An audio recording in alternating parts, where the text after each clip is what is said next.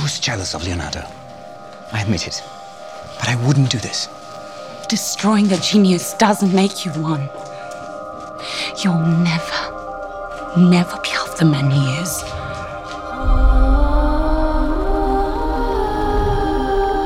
He was a thinker, he was an observer of nature. He was a very complex and thoughtful and sensitive individual. Well, the first word that came to mind was misunderstood. That's rare to find someone who has such deep levels of sensitivity and intelligence that's also engaged both in science and in art. You know, sort of seeing painting as the final manifestation of scientific observation. But no one's really going to know 100% for sure what he's like. I'm Angelica Bell, and welcome to Leonardo, the official podcast episode 2. If you're watching along with the drama series, then any spoilers we talk about here will only relate to the action up to and including the second episode of Leonardo. But outside of that, in this episode, we'll also transport ourselves to 15th century Florence to learn more about society's attitude to superstitions and sexuality. You go back 500 years, they didn't have those labels in the same way. A majority of men in Florence probably at some point had sex with another man. Freddie Highmore explains why examining masculinity was key to his involvement in the drama, both as an exec producer and actor. How, as a society, did we allow certain men to feel like it was acceptable to behave in a certain way? What versions of masculinity are passed on generation after generation? And perpetuated. And I think that's something that's essential to explore.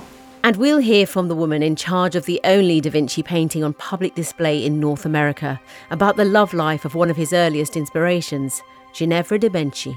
There is a record not of the poem itself, but a line from it where someone's asking her, Can you please send to the ladies of Rome the poem that has the line, I ask your forgiveness, and I am a mountain tiger? Let us begin. Let's talk about sex. Renaissance sex, and what the attitudes to the LGBTQ community were like in the 15th and 16th centuries. Historian Catherine Fletcher has the knowledge on what society was like back then and knows a lot about Leonardo da Vinci. Now, Catherine, the first question I want to ask you is who was Leonardo da Vinci as you understand him? Because you have studied this period in depth. So I think you'll, you'll have a great analysis for us here. Leonardo is, I guess, most famous as an artist, but he's a scientist too. He's a technological expert. He was born in 1452, which is a really kind of fascinating point in European history and history of the Mediterranean to be born. It's the year before a major crisis in kind of international relations when the Ottoman Empire conquers what's now Istanbul. That really throws all the politics of the Mediterranean into turmoil. And Leonardo is probably not terribly aware of this. He's there living in this little village up in the Tuscan hills um, called Vinci. That's where he gets his name, Leonardo from Vinci. And he's living in actually one of the richest places in Europe, so far as the economy goes. In Renaissance Florence is a really well off spot.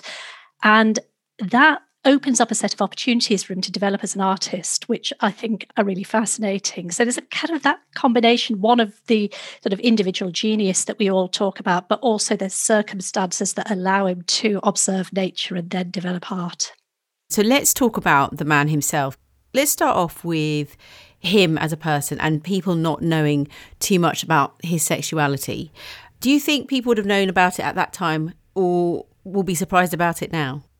To understand like where we're coming from in terms of Leonardo's sexuality, it's a very different environment then. So if you think about today, people typically put themselves in boxes. So we can say like I'm straight or I'm gay or bisexual or whatever. We're used to these identities and these labels. So you go back 500 years, they didn't have those labels in the same way. So it's much more about what you do rather than about who you are. And actually, what Leonardo was apparently doing, or certainly reported to the police for doing in 1476, was having sex with other men. But actually, in Florence, that was really, really common. a majority of men in Florence probably at some point had sex with another man. It was just much more routine and normal. They have quite contradictory attitudes around it, but it was certainly quite widely tolerated. So there was a case against Leonardo for sodomy, for having sex with another man, and that's a documented fact. So, in terms of did people know that Leonardo was having sex with other men? They may have done, they may not have done, but they probably wouldn't have been very surprised to find out that he was. Saltarelli and Da Vinci, you're both under arrest for sodomy.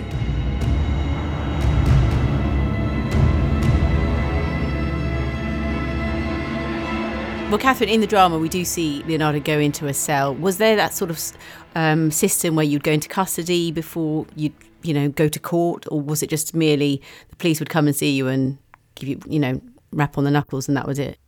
So, in the real Leonardo case, what we know is that he was denounced to the police, but we've then got no further evidence about what exactly happened with the investigation.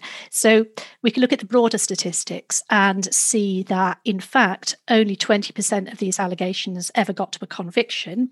And of the ones that got to a conviction, very, very few actually ever went to jail. So, more likely, it would be a bit more like being issued with a parking ticket, you get fined, you perhaps called in, you get a bit of a rap over the knuckles, but you're not being told that, you know, you're immediately going down to the cells. I mean, so many people are being reported that in fact they probably wouldn't have enough cells to process them. It's not that it's not considered a serious offense. It is considered serious. It's, you know, there's real religious opposition to men having sex with men. The attitude is quite contradictory, though, because on the one hand, yeah, it's a sin. They've set up a special um, vice squad effectively in the police force called the Office of the Night to do the investigations. But at the same time, in practice, it's so widespread that they have to tolerate it. And was Da Vinci religious? Well, that's a really interesting question. So there's a very, very well known book called The Lives of the Artist by Giorgio Vasari, which is um, published in the middle of the 16th century. And what Vasari says um, in the first edition of this book is almost that um, Leonardo is keener on philosophy, um, perhaps more so than on religion, and almost to the point of suggesting that he's a bit of a heretic. The interesting thing is that that reference then gets cut from the second edition of Vasari's lives. We don't quite know the circumstances of why exactly it gets cut, whether it's pressure from Leonardo's friends, whether Vasari's a little bit nervous about getting one of his heroes into trouble with the religious authorities, but it just disappears. So we can say at least that at the time there was some question about, you know, just exactly how religious Leonardo was. You never kissed a man before? No. Surely you've wanted to. No. But you want to now. We were talking before we started this chat about some of the dynamics in gay relationships at this time. And Catherine, you mentioned it can wander into troublesome territory, especially concerning underage sex. The rules about underage sex are really kind of interesting because actually the model that's considered almost the most acceptable in Florentine society is the older man with the teenage boy. And this is so it's kind of the flip side of what you might expect. You might expect the fact that one of them was underage to be more of an aggravating offense. And when they prosecute, they do tend to sort of focus on the older man as being the one who's you know breaking the law more seriously, is committing the more serious offense, and the younger man as likely to have just been the sort of passive recipient um, of of the incident, as it were. Um, but it would be of more transgressive in Florentine society for there to be two adult men having an equal sort of sexual relationship in some ways. The model is very much that it's this unequal relationship, sometimes of kind of master and servant. It's not uncommon to find men who are having sex with their apprentices and so forth.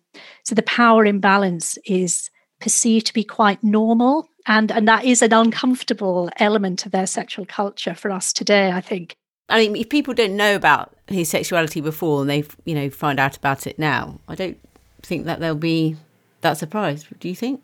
no i mean there's been a lot of talk around it for a while. But I mean, certainly through a lot of art history, right through into the, towards the end of the 19th century, some of the rumors were being suppressed in terms of history books and so on. So it's only really early in the 20th century, for example, that Michelangelo's sonnets to his boyfriend get given the proper pronouns because previously, when they'd been translated, the translators had changed them so they sounded like they were addressed to a woman.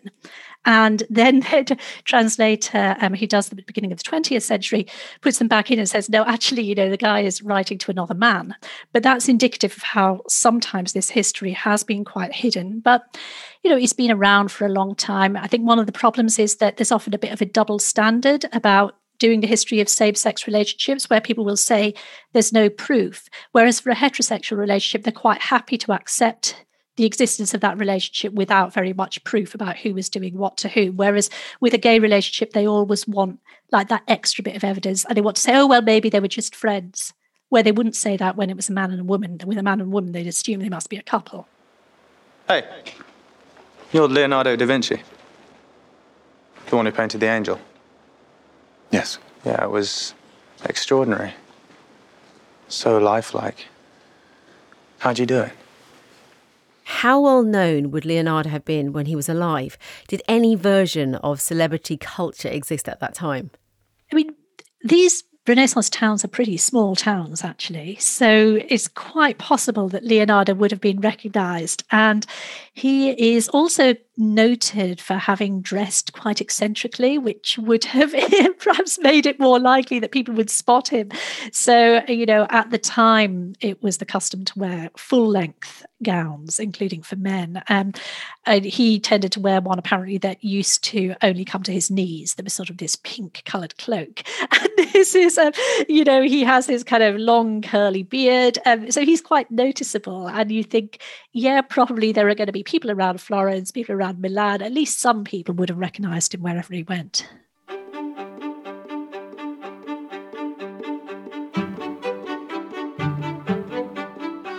Who are you? Stefano Giraldi of the Podesta.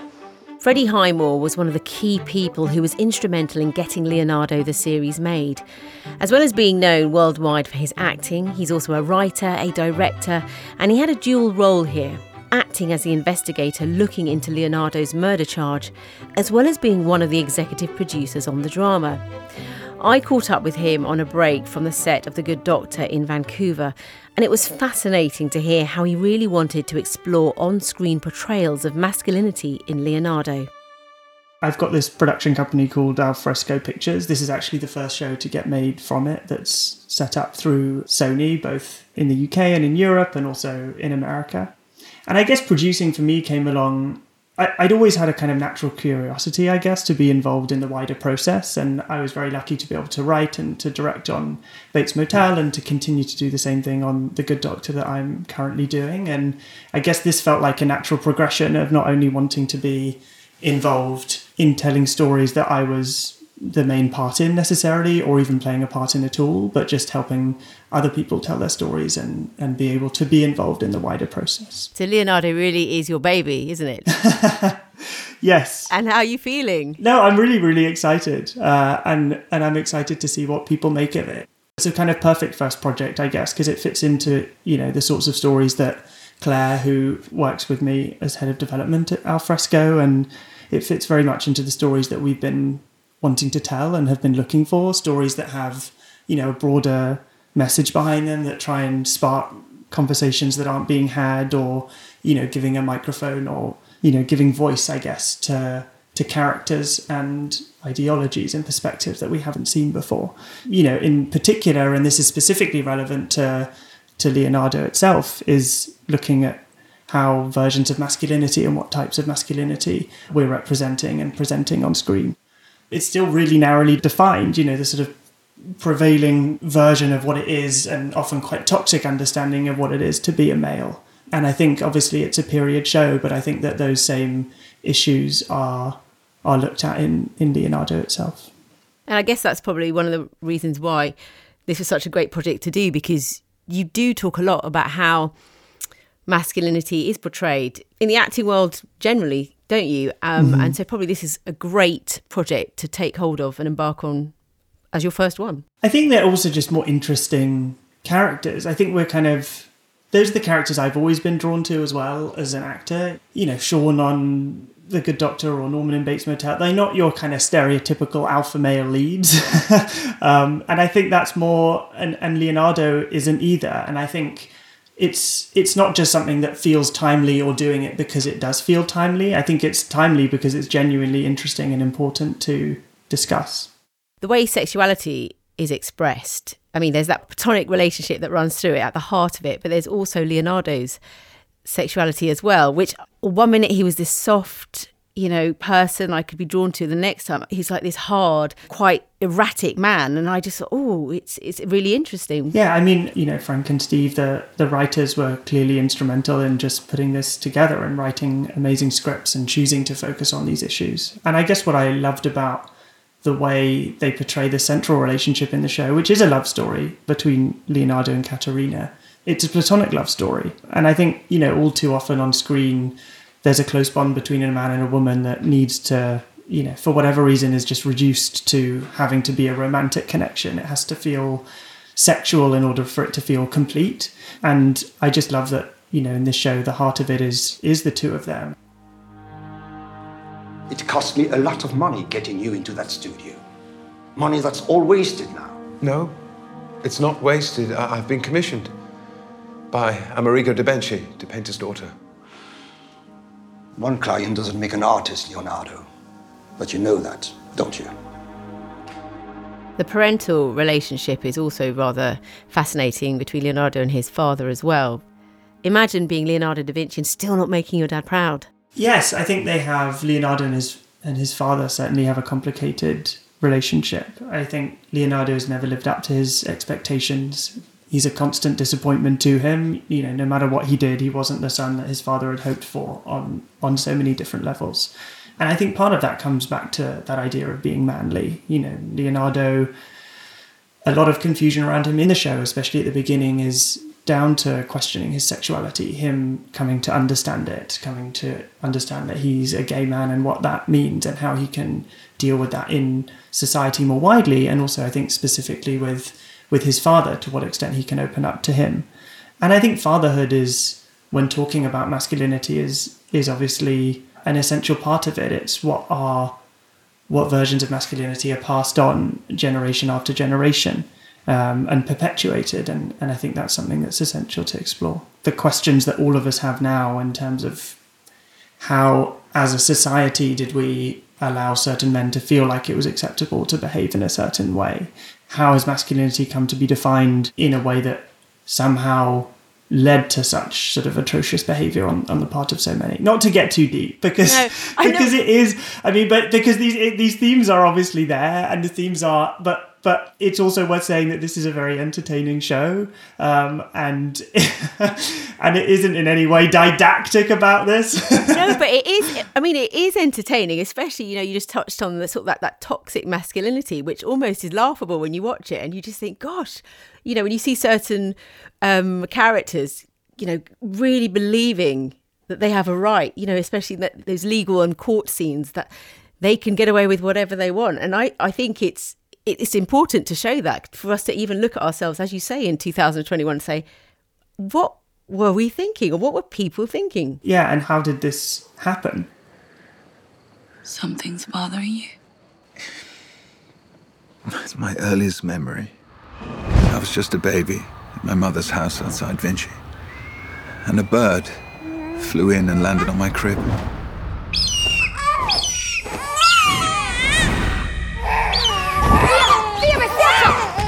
My mother was a peasant girl, a head full of superstition, and she was terrified. She didn't know what to do, she didn't know what it meant, so she took me to the old woman in the village. And my mother believed what the old woman had told her. What? Portalo via. Portalo via prima che tutto il villaggio sia dannato. She said I was cursed. Another one of the themes that is really apparent is about superstitions. You know, we know in the Renaissance time, you know, that was something that everyone would talk about. There's so many references to birds um, and curses.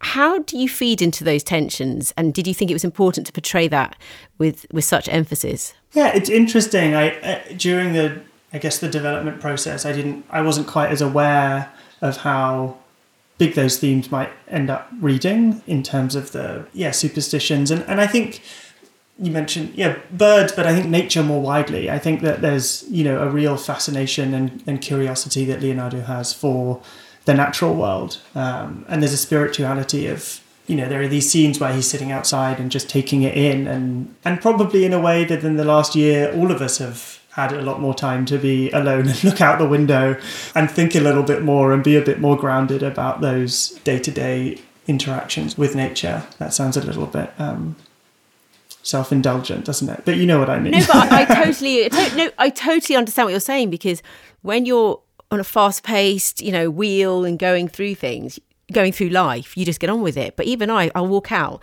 and I've been going out about six o'clock in the morning. I'll look up, I hear the noises, and take the time in. So maybe, maybe Leonardo wasn't strange. He just was doing what maybe we should do generally. Yeah. No. Exactly yeah, taking in as an artist the natural, yeah, that natural world. I believe that nature is the greatest artwork, the only perfect act of creation, like the flight of birds or the meandering pattern of rivers or the stories in the faces of the people we meet. Though I think the other thing that's fascinating about him is that he was both a scientist and an artist. And I feel like today, I was thinking about this the other day, the idea that that for us, we've got to a point where science and, and art are just put on the opposite sides of the spectrum. There's this kind of dichotomy, even the way that we're taught at at school and at university, the like science and art are just immediately divided and you kind of have to choose one path over another. Which is I think a shame, and Leonardo was brilliant at both. You want your promotion, don't you? It has already been promised. Stefano, you can't expect the French governor to keep his promise. Not if you embarrass him by failing to get Leonardo to confess. Where are you going? To make sure Leonardo hangs. As an EP and actor, how do you balance those? This is this is a question I, I'm interested in because when I hear the word exec producer, I just think responsibility, you know, looking after everybody, but at the same time having to act and perform and get into this character? You know, do you, how do you step into one role and, and into another? That's one of the things that's been, I guess, for me exciting about having worked in television is just getting to naturally become excited by those other things and naturally learn, I guess, to wear several different hats. On Bates Motel and on The Good Doctor, the you know the directors will change every episode, and so sometimes you'll you know, we're filming season four at the moment of that show, and there'll be a director who's never worked on the show before. And so I think naturally you have a greater sense of responsibility to to look out for the wider show and to be curious about those things given that you and the writers you know these days aren't on set either. So yeah as an actor you feel responsible for those wider things too and to, to ensure the continuity of everything. And so perhaps through that i've been you know more aware of it. But also, it's it's very much this isn't a show that I created, and I think you know ultimately all of us were there as as producers, just hoping to support Frank and Steve's vision and help them tell the story that they want to tell, and offer suggestions and be there in whatever way we could, but ultimately aware that their vision was was at the forefront of it all. Freddie, thank you so much for talking to you. I really enjoyed speaking to you. This was nice. I, it's my first one of these. I feel like I probably waffled on a, a, few moments and like went on long tangents, but then you can always cut that bit out if, if it's not very no, I'm interesting. Gonna, I think we should keep those in.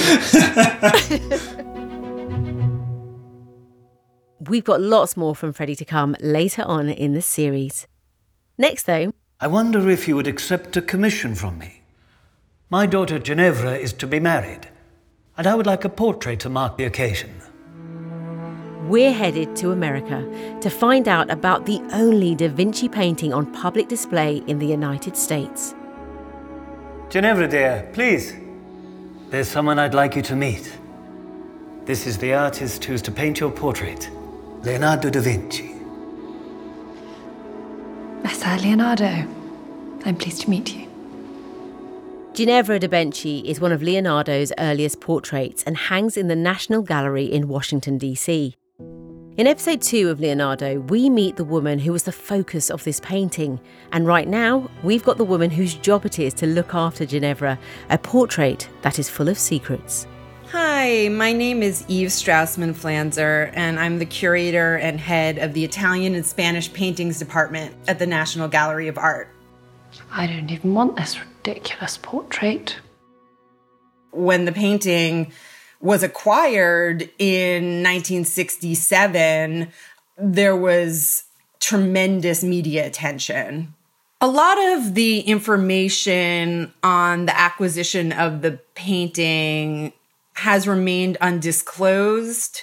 So, for instance, it was agreed when it was purchased that the amount paid for it would never be shared with the public. So, there's speculation about that, but even I don't know for sure. You know, I'm not sure how many people hold that secret, but it was a period of long negotiations for the Liechtenstein's family to part with the work and allow it for an undisclosed price to be purchased by the National Gallery of Art. It is priceless, and with certain works, uh, certainly paintings by Leonardo, it's really hard to put a value on them because they are both of astronomical value and then priceless, right? And so there's no sort of benefit to putting a value. I mean, the, the goal is to keep this picture available for the public. The National Gallery is open free of charge. So anyone can come and see her without cost.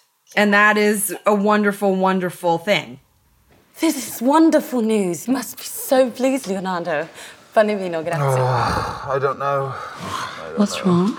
It's the portrait. It's supposed to be a happy one, celebrating her wedding. Yes, and? Ginevra is not happy. Her, her sorrow is written all over her face. Leonardo, don't. I am a disciple of experience. What does that even mean? It means I paint what I see. I, I paint my truth. You've lost your job as first apprentice. You've lost your place at the workshop. And now you have a second chance. Why do you insist on making life so difficult? Paint what you ask and don't complicate things. When the painting was brought to the United States, it was brought on a flight, a commercial flight, in an American tourister suitcase that was purchased in Pittsburgh, Pennsylvania, and specially outfitted inside to hold the picture. Three first class tickets were purchased on this flight. Mario Modestini, uh, the conservator, uh, transported the painting in the American Tourister suitcase to New York first, and then it flew on a private plane to DC. He knew that while in the air, if something happened with the pressure or the humidity, there's not much more that he could do other than use wet towels to raise the humidity around the painting and to drink dry martinis to calm his nerves. And the painting had a nickname, Bird. And so when they finally landed in New York, the note and the telegram was Bird flies. Oh, I love that. Bird flies. Now, there are a few theories of how the Ginevra painting came to be made. One of those is that her family commissioned the portrait for her wedding, which is what we see play out on screen in Leonardo. But then the other option, because one of the things that is that is unique about the picture is that it's double-sided. So, you know, you have the image of the portrait of Ginevra on the front, but on the back, then you have a faux porphyry background uh, with a palm and laurel leaf. And that was discovered in relatively recent memory to be uh, the family symbol or emblem or impresa of Bernardo Bembo, who was the ambassador to Florence from Venice. Who shall I say is calling? Bernardo Bembo, the ambassador from His Serenity Agostino Barbarigo, the Doge of Venice, to the Duchy of Milan. Well, if you want me to use your full title, that's going to take a while. You'd better sit down. And he had a platonic love relationship with Ginevra. And there are poems in the period by members of the court, even by Lorenzo de Medici, celebrating their platonic love, which is based on her virtues and her beauty and her chastity. And so then they would have this relationship and this exchange of letters. And we see his, his family coat of arms on the back. So the question is, was this commissioned as a marriage portrait? Was it commissioned later by Bembo? Some speculate, well, it could be both. The leaves in my hands. the laurel and the palm, drawn from Bernardo's family crest, because it gives you joy. Ginevra de Benci was a woman uh, born of a wealthy banking family in Florence. We know that she married at 16. We have evidence from archival documents that she was sick in her 20s and that the couple and the marriage remained childless. But we also have this, you know, wonderful little tidbit from her because apparently poems were written about her love, her platonic love with Bembo, but there's a record not of the poem itself, but a line from it where someone's asking her, can you please send to the ladies of Rome the poem that has the line, I ask your forgiveness and I am a mountain tiger.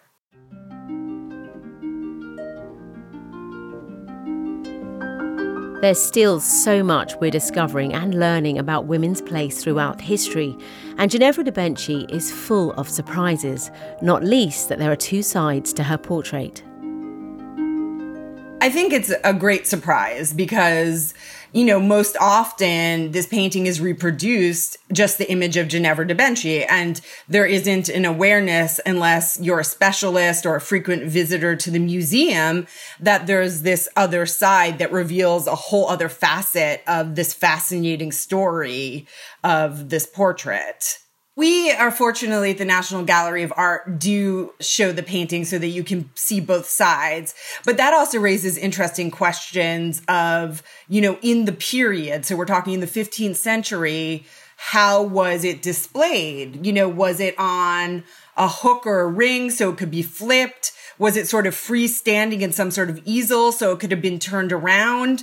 Was it just the idea that people would only see the front, but those who were in the know, such as Ginevra and her family and Bembo, would know that secretly on the back, you know, he was sort of holding her from behind in, in a certain uh, metaphoric but also literal sense. Um, so, you know, that it, it was not common. And that makes this picture exceptional in Leonardo's oeuvre.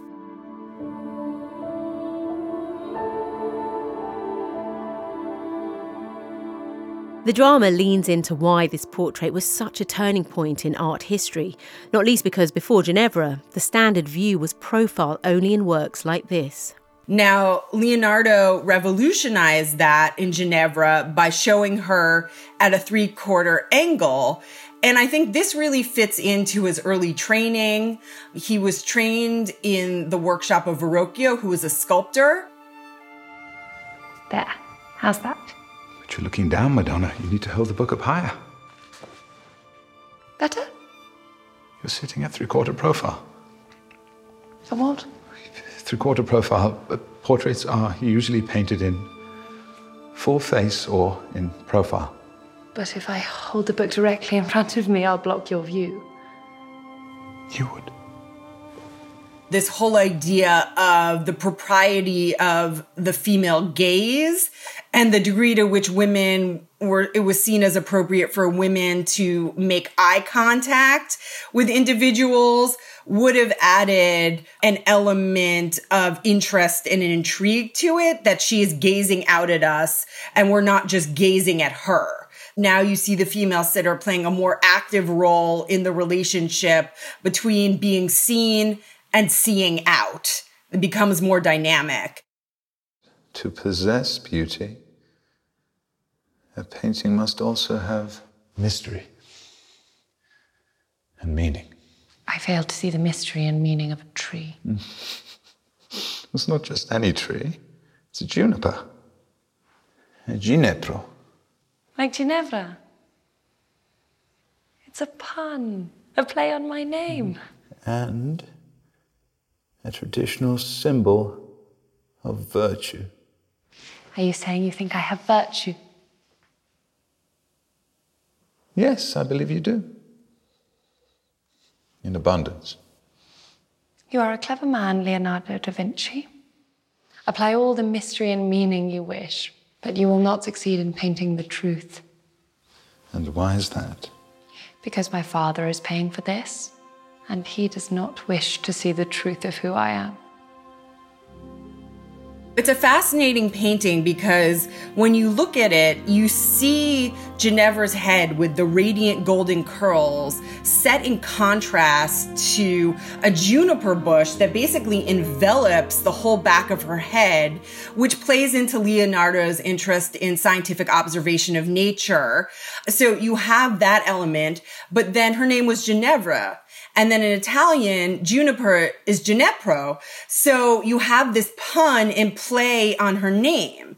And in addition to that, there's another level of meaning because Juniper also symbolizes chastity. So that plays into sort of her virtue, even the motto on the back. So there's mottos on the back that it's in Latin, but it translates in English to beauty adorns virtue. So you see all these layers of symbolism and meaning that are on both the front and the back of the painting. In the drama, we see the frustration and anger of Aidan Turner's Leonardo that his original painting had been altered, the image had been cut down, and that is indeed true. So we know that the painting was cut down because on the back, where you see it's a wreath of palm and laurel that, that symbolizes Bembo it's cut down at the bottom. What we don't know is how much it was cut down at the bottom. This portrait will live beyond you. How would you like to be remembered? As an honest woman. So, Eve told us earlier about the nerve wracking journey in the 1960s, transporting this priceless painting across continents to its new home in the United States. But there are continued nerve wracking decisions to make and huge risks over the preservations of paintings like this that are hundreds of years old. As you may know, varnish discolors often over the years. And so conservators and curators are always in dialogue about whether work should be cleaned or treated or revarnished. You know, that's part of the curator's job, the sort of ongoing care of the work so that it stays sound physically, but also appears in the best possible light for the public. It's quite terrifying. It's a tremendous responsibility and a gift. Huge thanks to Eve Straussman-Pflanzer there, curator of Leonardo's Ginevra da Benci. I am so proud to have sat for you. So, if we've learned anything about Da Vinci so far, it's that he continues to surprise us, and likely will do for a long time to come, which is why next time we'll dig deeper into what it means to be a polymath then and now. We'll also hear from the person responsible for casting the drama, and Leonardo himself is back as Aidan Turner unravels some of the mysteries around playing Da Vinci. How did a human being do this? Like, how is this physically possible? It seems beyond a skill, it seems beyond training, it seems out of this world. It really does. And, and they're still so perfect, these paintings. And going walking around the Louvre and just like in awe of all of this spectacle and being the only people there and, and you know, quite literally sitting with his paintings for, for minutes on end, um, going, how the hell am I going to do this? Like, if I can't even understand how he did these paintings, how are you going to get into who the man was? And that's essentially what we want to do with this show. We, we know the great works, but we want to get into who this man was, what's in his heart, what's in his mind. This podcast was created by Sony Pictures Television and Sony Music's Fourth Floor Creative in association with Lux Vide. Produced by Natalie Jameson and James Deacon. Edited by Chris Attaway. Sound mixed by Mark Pittham. And production support from Barney Lee.